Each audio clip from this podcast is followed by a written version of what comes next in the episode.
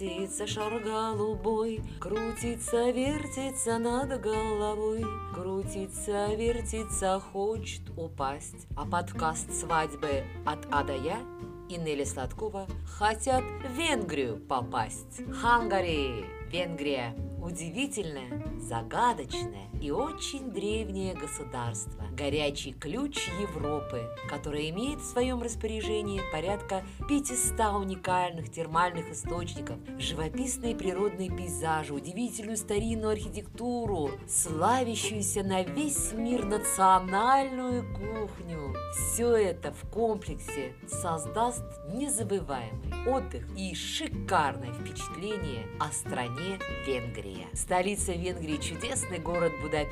Образовался в результате объединения трех венгерских городов – Буды, Абуды и Пешт. Многие памятники Будапешта занесены в список объектов всемирного наследия ЮНЕСКО. Но главное сокровище венгерской столицы, конечно, ее лечебные термальные источники, которых тут насчитывается более 80. Национальная валюта Венгрии – венгерский форин. В стране насчитывается порядка тысячи озер, крупнейшее из которых всем известно озеро Балатон, которое называют еще Венгерским морем. Это озеро питается термальными водами и является чрезвычайно популярным местом среди туристов. И побывав в Венгрии, вы просто обязаны посетить озеро Балатон. А еще океанариум, а еще озеро Хевис и крепость Щумек, крепостной музей в Эгере, Королевский дворец Будапешта, фонтан охота короля Матьяша, рыбацкий бастион и многое-многое-многое другое. Конечно, не, не уезжайте из Венгрии без э, подарков себе и своим близким людям. Обязательно приобретите что-нибудь на память о Венгрии. Например, кожаную сумку или кубик-рубик, или, например, лечебный напиток бальзам уникум, марципановые фигуры или паприку, самый жгучий и острый сувенир. И вообще, кто побывал в Венгрии, обязательно захочет вернуться в эту страну вновь. Может быть, и для того, чтобы зарегистрировать здесь свой брак. Это разрешено. И вообще, считается, что чтобы лучше узнать народ, нужно понять их свадебную культуру. Так какая же она? Венгерская свадьба. Каковы ее традиции и ее обычаи? Во все времена вступление в брак было обязательным Венгрии. И совсем недавно молодые люди начали уже практиковать гражданские отношения, которые впоследствии все-таки стремятся узаконить. Девушки всегда стремились э, выйти замуж э, до 25 лет. В противном случае они считались старыми девами и теряли свою прелесть перед мужчинами.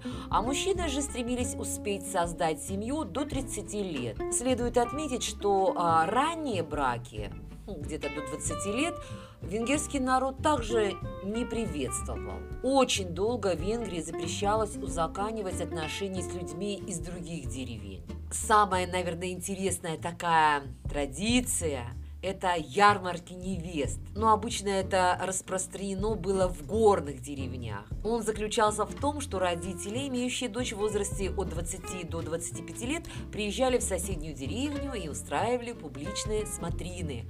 Девушка готовила угощения своим потенциальным женихам. Ну, как правило, это были хлеб и вино не обходилось, конечно, и без э, обряда сватовства. Прежде чем принять окончательное решение о выборе невесты, жених приходил в дом со сватами, смотрел, как будущая жена ведет быт. Роль сватов была в рекламировании положительных качеств жениха перед родителями невесты.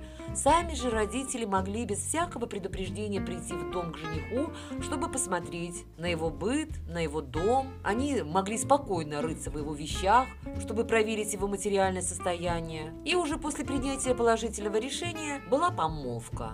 Но а, она не бывала таким пышным праздником. Ну, вот, очень э, часто помолвки такие пышные делаются на Западе. Да? Помолвка в Венгрии служила для урегулирования таких отношений имущественных, будем говорить так, отношений между женихом и родителями невесты. Но теперь к свадьбе. Между помолвкой и свадьбой проходило около месяца. За это время обе стороны должны были организовать торжество, пригласить абсолютно всех родственников. Отказаться от приглашения на свадьбу считалось глубоким оскорблением. Ну вот вдумайтесь в это. И прежде чем отказать вашему родственнику от э, приглашения на свадьбу, хорошо все взвесьте, обдумайте. И если действительно на это есть причина, только тогда вы можете отказаться. Вечером накануне свадьбы жених и невеста устраивали прощание с друзьями. Утром, в день бракосочетания, к невесте приходили подруги, чтобы помочь ей одеться. А при этом считалось плохой приметой, если невеста что-либо делает сама. Она должна была просто сидеть и не шевелиться. Затем был выкуп невесты, во время которого жених платил несколько монет, которые девушка складывала себе в обувь. Процесс выхода уже невесты из дома сопровождался плачем ну, в кавычках, конечно. Ну, положено было поплакать. А сама девушка должна была обойти каждого своего родственника и попрощаться с ним. Затем отец уже передавал ее на руки жениху и его сватам. И вся процессия, вся процессия следовала далее к церкви, перед которой уже устраивались веселые национальные танцы. После венчания было принято дарить священнику бутылку вина, хлеб и вышитый платок. Очень часто невеста хотела вернуться в дом к родителям. Тогда жених и его сваты начинали шутливо отговаривать, его, отговаривать ее, но это да, это такие шуточные обычаи.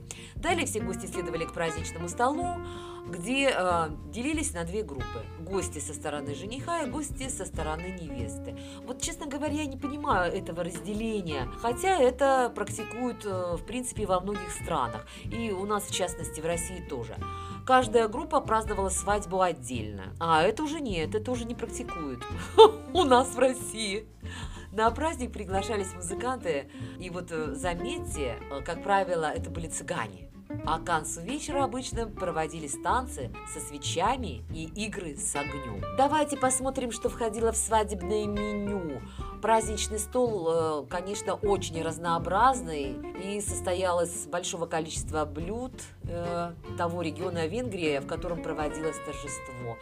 Э, обязательно на горячий подавался жареный петух. Что еще обязательно было из блюд? Наверное, калач с орехами и яблоками. И до сих пор на свадебном столе можно отведать голубцы и рожки из теста. Порции были большими. Особенно много полагалось есть жениху невесте, дабы обеспечить себе много детей. Ну а уже после обеда, после вот такого угощения, э, конечно, устраивались веселые танцы. Мне кажется, все время есть, есть, есть, есть, есть, есть, есть, а потом танцевать тяжело. Ну так, покушал, потанцевал, покушал, потанцевал, оптимальный вариант. Уже после окончания свадьбы жених на руках нес свою, уже, свою уже жену к себе в дом, где молодых встречала свекровь, угощая свою невесту медом, чтобы подсластить ей жизнь. Ну, что еще хочется сказать? Ну, в первую неделю после свадьбы молодая жена не могла видеться со своими родственниками и вообще не могла выходить из дома. И когда уже проходила неделя, она могла вновь начинать вести обычный образ жизни. Также через э, некоторое время после свадьбы жена устраивала так называемую малую свадьбу, на которую приходили лишь очень близкие родственники. Ну а на сегодняшний день свадьба здесь э, претерпела значительные изменения и проводится в основном на европейский манер. Венгерская свадьба, традиции и обычаи являются очень колоритными и веселыми. И следует отметить, что очень много российских молодоженов предпочитают праздновать свадьбу именно в традициях Венгрии. Почему? Кроме того, сама организация свадьбы в этой стране может стать незабываемым событием. Здесь почти всегда тепло, очень много замков, а в воздухе витает аромат цветущих деревьев. А что же вам предложить из рецепта венгерской кухни? А, придумала.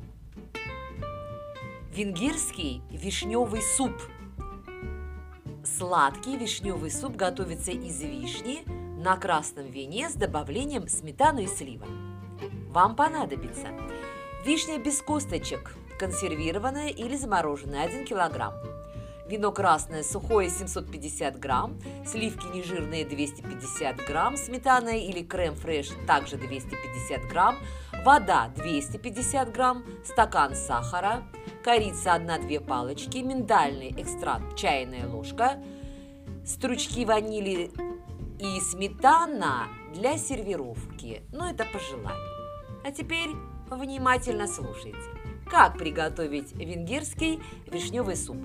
В большую кастрюлю сложить вишни, палочки корицы, насыпать сахар, залить вином и водой, довести массу до кипения, уменьшить огонь, готовить вишни 20-30 минут, снять кастрюлю с плиты, ввести миндальный экстракт. В отдельной миске смешать несколько ложек сливок со сметаной, хорошо перемешать, затем постепенно ввести оставшиеся сливки, хорошо перемешать, ввести эту сливочную смесь в вишневый суп, охладить и подавать венгерский вишневый суп в порционных тарелках, украсив стручками ванили по желанию. Можно также дополнительно полить венгерский вишневый суп сметаной перед подачей. Приятного вам аппетита! Ну а еще, друзья, в этом эпизоде мне, наверное, хотелось бы посетить вместе с вами прекрасное государство под названием Венесуэла. Государство, которое расположено на севере Южной Америки. Полная официальная форма звучит следующим образом – Боливарианская республика Венесуэла. Колоритная страна, которая удивит любого путешественника заснеженными вершинами величественных Анд и непроходимыми амазонскими джунглями, бесконечными песчаными пляжами и ревущими водопадами, плодородными долинами и жаркими степями. Курорты Венесуэлы – это незабываемые спуски на каноэ, парусный спорт, верховая езда, горнолыжные комплексы, дайвинг и многое другое – Столица Венесуэлы – город Каракас, который расположен в живописной горной долине Карибских Анд. Каракас – это крупный, шумный мегаполис, который сочетает в себе современные высотные здания и постройки колониального периода. Он украшен, этот город, парками, садами, зелеными насаждениями. Сам он был основан в 1567 году на месте сожженной деревни индейского племени Каракаса. Сегодня это крупный экономический центр Латинской Америки. Валюта Венесуэлы – венесуэльский боливар – в Венесуэле насчитывается порядка тысячи рек, и крупнейшая, и самая важная из которых – это река Оренока. Протяженность этой реки 2500 километров. То есть, получается, около 40% всей территории страны покрыта тропическими лесами. Ну и на что же стоит посмотреть э, в Венесуэле? Ботанический сад в Каракасе, водопад Анхель, архипелаг Лос-Рокес, зоопарк Эль Пинар, лагерь, да, лагерь индейцев Варао. Очень рекомендую посетить остров Орхидеи Маргарита. Ну, обязательно вам надо увидеть Ориноко, Достойная река. А лучшее время для посещения Венесуэлы – это в период с ноября по май месяц, когда заканчивается сезон дождей. Да, еще немножко хотелось сказать о венесуэльской кухне. Эта кухня славится своей изысканностью. Блюдо, изготовленное по ее рецептам, необычайно вкусное, питательное и зачастую с перчиком. Вы знаете, что считается, что в венесуэльских водоемах водится лучшая в мире форель, поэтому она непременно занимает почетное место в меню местных ресторанчиков. Есть очень такие интересные специфические блюда, как желе из муравьев Европейцы, кстати, не часто отваживаются попробовать, попробовать этот деликатес. Но это только к экстремалам. Очень ценится во всем мире венесуэльский ром, который готовится строго по древним индийским рецептам. Вообще Венесуэла, конечно, удивительная, причудливая страна э, с самобытной кухней и с интересными свадебными традициями. Как бы там ни было, конечно же, при наличии небольших финансов мы стараемся сделать хотя бы один день в жизни сказкой. И обычно, конечно, такая сказка – это свадьба. такому событию каждая в Венесуэле готовится по-особому. И если у вас есть возможность а, организовать этот день по высшему разряду, то это хорошо. Например, в Венесуэле руку невесты просят не у родителей, а у крестного отца невесты. Если крестный дает добро, тогда свадьба состоится. Гражданский брак и церковное венчание здесь всегда разделены, и между ними неизменно должно пройти всего-навсего две недели. Шикарно празднуются оба события, но венчание считается всегда более шикарным и важным. А потому и вся роскошь по большей части проходит э, именно в этот день. В любом случае для венесуэльцев очень важно накрыть самое главное – обильный стол, приготовить широкое разнообразие блюд и плотно накормить гостей. К приготовлению свадебных блюд здесь подходят особенно тщательно.